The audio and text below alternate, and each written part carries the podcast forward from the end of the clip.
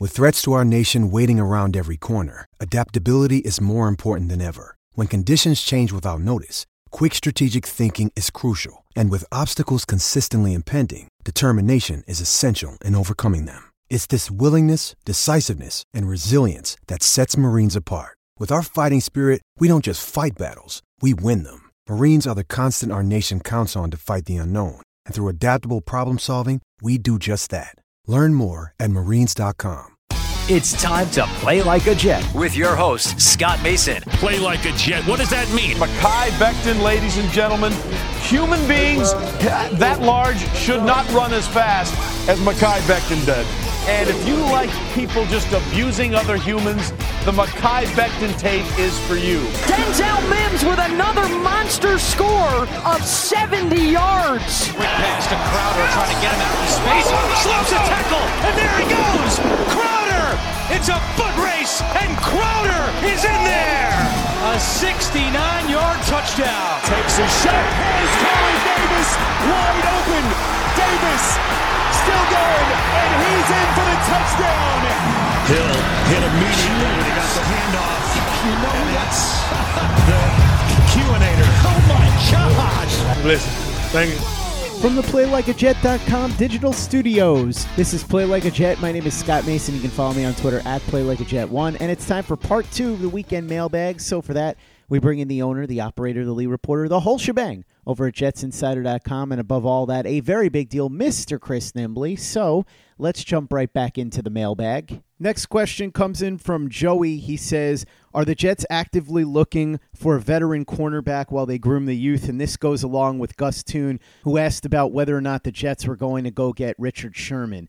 Yes, the Jets are looking at veteran cornerbacks. I've heard some whispers. I do think they're interested in Steven Nelson. It just sounds like his price is too high right now. So you're in a standoff where Nelson does want to come here. The Jets certainly would like to have him, but he wants top corner money, and the Jets don't want to pay that. So that's where they're at with that. As far as Sherman, I don't see him coming here. We've been saying this for a while. He wants to stay on the West Coast. He wants to play for a team that's ready to win right now. The Jets are neither of those two categories. Maybe if no other offers pop up, the Jets can swoop in, but he's only going to come here if it's a last resort, as far as I know. But yes, I'm sure that they're looking in that corner market. I know that there's been some talks with Nelson, and I'm sure they've at least inquired with Richard Sherman. There will be others maybe after June 1st, but I would imagine that if there's an opportunity to add somebody, they will take it. Yeah, uh, they're definitely monitoring the situation. I know that for a fact. They're not super pressed to sign buddy, somebody really quickly. Uh, I, I know that they're thinking that after June 1st, uh, their options will open up. Some things will be a little bit cheaper for them. Um, so I, I don't necessarily think that they're like pressing to do anything immediately. Uh, they still have time to add some of these guys. I think, especially with Steven Nelson, like you said, he's sticking to a number that he wants in his head. They're waiting, hoping that he lowers that price a little bit. Um, but they're definitely they know that that's uh, uh, something that they need to improve even more so. Even if they fully agree with my uh, theory on who cares about what the defense looks like this year, they're st- they still know that they want to add something there, so they will at some point.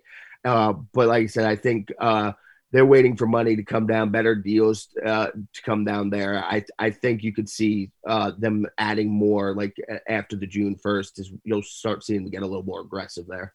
Next question comes in from Matt Pasco. He says, "Which player who is not a rookie and is on the roster currently do you think will benefit the most from the Lafleur Salah regime?" Quinnen Williams. Yeah, Quinnen Williams for sure. Uh, that's. Uh, well, okay, so let's let's break this up. Look at it uh, in two separate ways. Uh, and Williams for sure on defense, absolutely. Uh, and I, to be clear, there's going to be a bunch of players who I think I think this Salah's defense is going to help the vast majority of the defense. But Quinnen Williams, it, that's like a huge, giant leap uh, for what we can expect and that's com- going off of what we saw him do last year, which was incredibly impressive as well. So on the defensive fi- side, I think it's Quinnen Williams. You want to hope that maybe Chris Herndon for uh, for for them on offense, But I'm also going to go out there and it's, you know, his last year was uh, injuries and the offense being around him. But Denzel Mims, I, I think Denzel Mims is an excellent fit for what they're trying to do offensively. And then when you add uh, Corey Davis next, uh, you know, and Elijah Moore and Keelan Cole, and if Jamison Crowder is still there, him, I, I think Denzel Mims is going to be, you know, we're not going to talk about wow what an improvement because of how last year went and because it's only a second year but man, do I think he is just absolute perfect fit for what they want to do. And for Zach Wilson as well, as aggressive as Zach Wilson is, he wants to throw the ball um, when like he'll be able to win these jump balls from Zach Wilson. So I, I just think that Denzel Mims is going to be uh, get a huge benefit from this offense. Hey, it's Kaley Cuoco for Priceline. Ready to go to your happy place for a happy price? Well, why didn't you say so? Just download the Priceline app right now and save up to 60% on hotels. So, whether it's Cousin Kevin's Kazoo concert in Kansas City, go Kevin, or Becky's Bachelorette Bash in Bermuda, you never have to miss a trip ever again. So, download the Priceline app today. Your savings are waiting. Go to your happy place for a happy price. Go to your happy price, Priceline. This podcast is sponsored by Cloud Optimizer. As a business owner or IT manager, are your cloud investment costs going up and you don't know why? It's time for Cloud Optimizer. As you migrate your business to the cloud, what you're spending and why you're spending it can get a little hazy. But Cloud Optimizer clears up the mystery and puts the cloud to work for you. Cloud Optimizer starts by analyzing usage patterns, right sizing resources, leveraging discounts you may not be aware of, implementing automation, and much more. And by reducing unnecessary expenses and maximizing performance, Cloud Optimizer guarantees you a savings of five times what you spend for their service.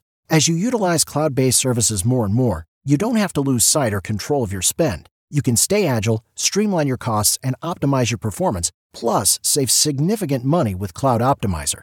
Make the cloud work for you with Cloud Optimizer. Get a free assessment and find out how much you can save by going to cloudoptimizer.com. Go to cloudoptimizer.com for your free assessment. That's cloudoptimizer.com. Play like a Jet. Play like a Jet. Next question comes in from NYJ Mike. He asks, "Who would win in a one-game playoff, the 2006 Jets or the 2015 Jets?" I'd have to go with the 2015 Jets, and here's why. The 2006 Jets, they were an overachiever. They didn't really have that much talent, especially on the offensive side of the ball, but they won 10 games. And I think the reason why is because it was a perfect storm. They just happened to get a relatively easy schedule, and everything sort of fell their way breaks wise. But if you look at that roster, it really wasn't that impressive. Chad Pennington had a decent year and then Laveranues Coles and Jericho Cotchery, old reliable there. But they didn't really have a running game. Nick Mangold and the D'Brickashaw Ferguson were rookies, so they were still kind of figuring out what to do. You didn't have the other reinforcements yet in the form of Alan Faneca and Damien Woody. And on defense, you had good players. Don't get me wrong. Kerry Rhodes was there. Brian Thomas, a solid player. Jonathan Vilma was really good, but if you remember, he was sort of devalued the way that Eric Mangini used him. To me, the way that Mangini used Vilma was one of the worst indictments of his coaching that there was because he took a guy that was an all pro caliber linebacker and more or less made him useless and ended up trading him away for two mid round picks just a couple years after he had won defensive rookie of the year. But if you look at that 2015 Jets team, they were loaded all over the place. Brandon Marshall, Eric Decker, an emerging Quincy and Enunwa, a pretty solid offensive line. You look on the defensive side of the ball, Darrelle Revis, at least at the beginning of the year, was playing reasonably well. They had one of the top defenses in the league. Those guys up front were really, really effective. You had Snacks and you had Sheldon and you had Leonard Williams, and you had Muhammad Wilkerson at the peak of his powers. So I think in a one game playoff, that 2015 team was just too talented for that 2006 team. All right, so there I got some questions qualifiers for this. If you're how how has Ryan Fitzpatrick been playing the previous three or four weeks? Because if he's been playing good the previous three or four weeks, then you know the bad, terrible game is coming. If he's been playing bad, uh, terrible, then maybe a good game is coming. Um, but basically, I I'm not disagreeing with everything you said. I think everything you said was right, but I still uh, a, a one game sample size. I'm betting against Ryan Fitzpatrick. Next question comes in from T. Diddy. He said, Has there been comments by ex players around Gase's coaching style? I would love to understand how he handled Darnold and the receivers. Also, have the Jets looked at bringing Chad Pennington into the coaching staff? I think there have been a few. There was one that I saw recently, and I'm drawing a blank on who it was from. There was somebody who was on the offensive side of the ball. Might have been an offensive lineman, actually. Oh, Kalil. Kalil came out and said that Gase was terrible for Darnold, but that's not really anything that anyone's surprised about. If you watch the games, you know that. But the question, of course, is how much of it was Gase, how much of it was Darnold himself, how much of it was the surrounding talent. There's a million things, and we've been over that so many times. I'm sure they've talked to Chad Pennington about his interest, but from everything I've heard, he doesn't want to do it. He's happy just being where he is, coaching his kids and doing high school football or whatever it is he's doing, and he doesn't really want any part of the grind of being an NFL coach. He'll come in, he'll visit, he'll talk to quarterbacks. We know that he spoke with Zach Wilson in the run up to the draft, but I don't think he wants the grind of being a full time coach. Yeah, for we'll start with the Chad stuff. Uh, I know in the past the organization has tried. Uh, I I know that for a fact that they have tried in the past, and he's just been like, yeah, not now. I, you know, I don't know if ever. Uh, for everything you just said, he he doesn't want uh, all of that. Um, I have no idea if you know this new regime has reached out to him, but I know that in the past the organization has tried. Um, I don't. Um, my guess is that the, the new regime has not. But um, and then as far as other players, players definitely have said stuff about Adam Gase. Uh, but you, the thing is, there's only a, a handful of players that are going to feel comfortable publicly criticizing any coach. Uh, like it's easy for Ryan Kalil to say it because Ryan Kalil ain't trying to get another job in the NFL again. Um, some young player going to sit there, even like, you know, Robbie Anderson left and went to Carolina.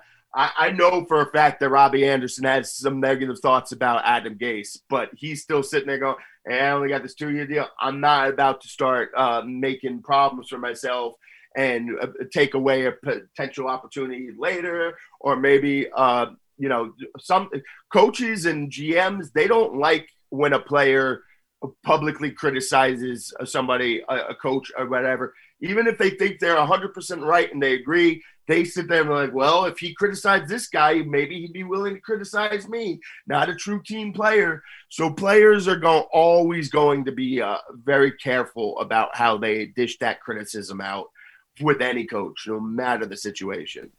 Next question comes in from Gus Toon. He says, bearing in mind how, quote, good the tight ends are on the Jets roster, how realistic is it that Yeboah makes the 53 man? I think it's fairly realistic. If he plays well in training camp, there's no reason he can't.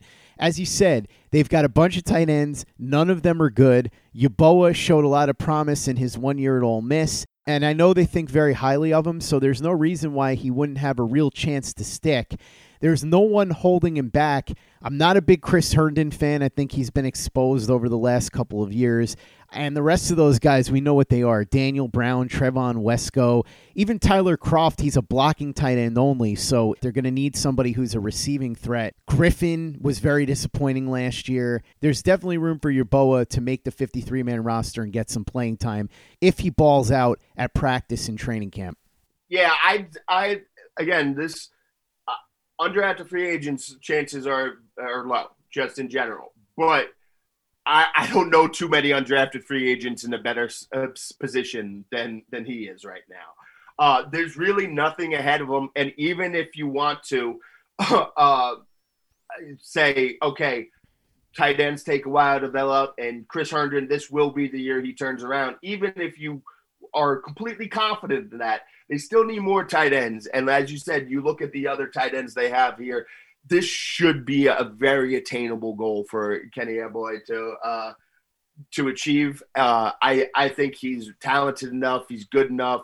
Um, you know, is would he start and get playing time uh, right away? I don't know, but I think that I I find it really hard to imagine that he wouldn't be close enough on on you know the day they set the final roster that he would have to be so far below like a Wesco, a Ryan Griffin, uh, for them to take that. If he's even just like a, playing at a slightly less level, I think they're going to go with him um, and develop him long term. So I think he's got like a probably at least a 60% chance of making this roster, uh, if not better.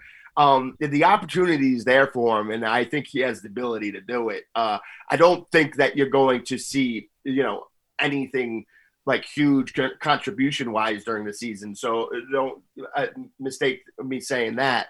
But it it's it, looking at it, the roster, the depth chart there it's hard for me to see him not making this roster unless he just completely flames out at camp or something like that. And I don't. I, I think he's too good to for that to be the case. Next question comes in from Say My Nameth. He says, in retrospect, should the Jets have any regrets about trading up for Elijah Vera-Tucker? You can never predict how the draft will fall, but Darrisaw, Wyatt Davis, and a few other good prospects fell down the draft board. Doesn't seem like too bad a consolation prize if they had stayed put. At Soul Brother asked a similar question. He said, I'm happy with Elijah Vera-Tucker, but can't help but think that Jenkins at 23 and then keeping those third rounders might have been a better move considering all the holes that they have. He also throws in, What's your favorite unconventional pizza topping? He says his is roasted pork. So let's talk about this, Chris. I'm totally fine with the Elijah Vera-Tucker move. I understand that you could make the case about Teven Jenkins. And I said this the other day on the show with Andy Vasquez. I like Teven Jenkins a lot, and I would have been torn on him or Elijah Vera-Tucker. So if you want to tell me that the Jets should have taken Jenkins at 23 or more at 23 and then Jenkins at 34 and kept the two third rounders, I'm totally willing to listen to that. However, if they identified Elijah Vera-Tucker as the no doubt about it, stone cold lead pipe top guard in this class, and they felt like him next to Becton would be an absolute wall for the next 10 to 15 years, then I'm good with trading up. And you heard Marc Ross talk about this on the show a couple of days ago. He had Elijah Vera-Tucker as his number two offensive lineman in the draft, period. Not number two interior offensive lineman, number two offensive lineman. Joe Thomas, the future Hall of Fame offensive lineman for the Cleveland Browns, said the same thing. He had Elijah Vera-Tucker as his number two offensive lineman in the class. So I understand the argument and I'm willing to listen to it. I'm not going to say that it should be rejected out of hand. But I absolutely love the idea of getting aggressive, going up and getting the guy that you've identified that you think is going to be the major difference maker. If they had him rated significantly higher than they did somebody like Teven Jenkins, then make the move and I wouldn't have any regrets about it. Now, obviously, we'll see how this turns out because if Teven Jenkins turns out to be better than Elijah Vera-Tucker, then you can go back and say, yeah, the Jets should have just taken Jenkins. But as of right now, I'm all in favor of the move. Yeah, I I love the trade up in real time. And this is one of those situations where I have only dug in and entrenched my position further as I've seen criticisms of of the decision to trade up. I agree with the people who said that Elijah Vera-Tucker is the number two overall. I, I tend not when I do the draft stuff, I'm not gonna try to rank a guard and a tackle or you know a guard uh, like I, I don't do those types of rankings. But I know Joe Douglas thought Elijah Vera-Tucker was top 10 player and the best guard in this draft.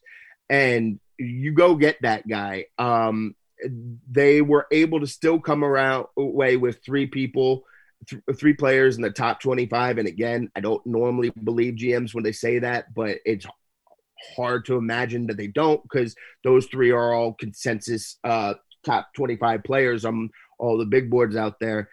Um, one, I, I am the the whole uh, notion of don't trade up uh, in the draft is, you know, it's it's kind of an axiom like don't um, running backs don't matter.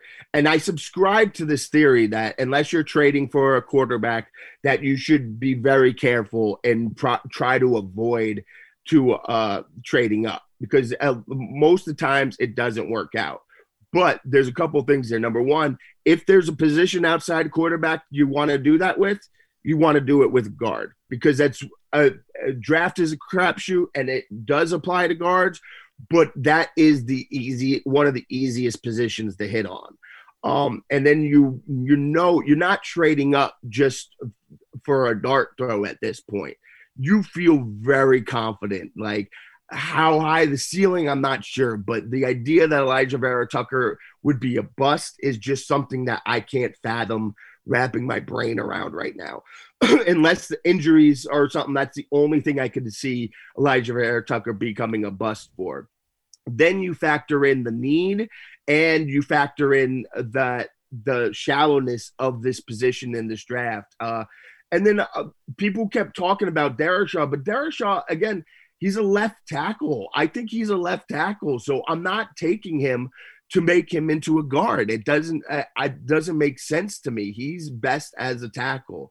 Um, uh, you uh, mentioned Wyatt Davis again. I had scouts tell me that they just don't think that he was a perfect fit for this offense. That doesn't mean that they wouldn't have taken him at some point, but at the point that he's going to go, they probably have him graded a little bit lower than the team that took him because he's not a perfect fit for the the offensive system. And again, the guard class was really light, and then a lot of the the players that uh, fans and were looking at just were not a perfect fit for the system, or not even not a perfect fit, not a, a good fit. And they weren't going to go that way. He's he said, "I am not leaving this draft without a guard that I have the utmost confidence in." and he went and he got that guy. And then this is the the big part of it. Um again, trading up, not whether to trade up, not straight up. These decisions can't be made in a vacuum. And the people that criticized it just because they lost 45 points on the the trade value chart. So essentially they lost a mid fourth round draft pick. Okay, I'm good with that for Elijah Vera Tucker. I don't have a problem with that. but again, you have to take in the context of how desperately they needed offensive line help, how they just drafted a uh, rookie quarterback, and we just went through this with Sam Darnold and Geno before him. The team's not doing enough to build the offense around them, and then uh, the the position scarcity. All those reasons add up for Joe Douglas to say, "No, I got to go get this guy now." And he went and he did that, and to just criticize it just off that 45 points, you're missing so much important context here. And I I get it. but again, I, I'm generally opposed to trading up from in most situations because of how it doesn't tend to work out. But just there's exceptions to every rule. And if you look at the reasoning behind this trade up, it all tracks. It all makes sense to me. And I am in full support of it 100%. And then again, if they just had seven picks, just one pick in each round, that trade hurts them a lot more than it than it actually hurt them having all these extra picks. When you have all these extra picks, you can afford to go ahead and package them up to make one move up in, in a draft. It, it's easier to do that. So if they just had one through seven, then I'm going to have a, more of a problem with it now. But they had those extra picks. They have all those extra picks next year as well. So I just don't it, like criticizing that is getting real nitpicky in my opinion. That's going to wrap up part two of the mailbag. Make sure that you follow Chris on Twitter at CNimbley and at Jets Insider and read his very big deal work over at jetsinsider.com and check out everything we're doing over at playlikeajet.com. Clayton Smarslock's got a fantastic article up about wave three or wave four, whichever wave it is right now, of free agency. Tommy Griffinkrantz takes a look at the undrafted free agents and the players that the Jets drafted on defense on day three. We've got a ton of great stuff on our YouTube channel as well, including film breakdowns of Michael Carter and Elijah Moore from Luke Grant, and a brand new Paces playbook, a commentary by Kayla Pace. So check that out. And make sure you give us a five star review on iTunes if you haven't done that already. Easy way to help out the show if you like what we're doing. Doesn't take you much time, doesn't cost you any money, but it goes a long way to help us out. So if you could go ahead and do that for us, we'd be quite grateful. And for the latest and greatest in New York Jets podcasts and content, you know where to go. That's Play Like a Jet Digital and PlayLikeAJet.com.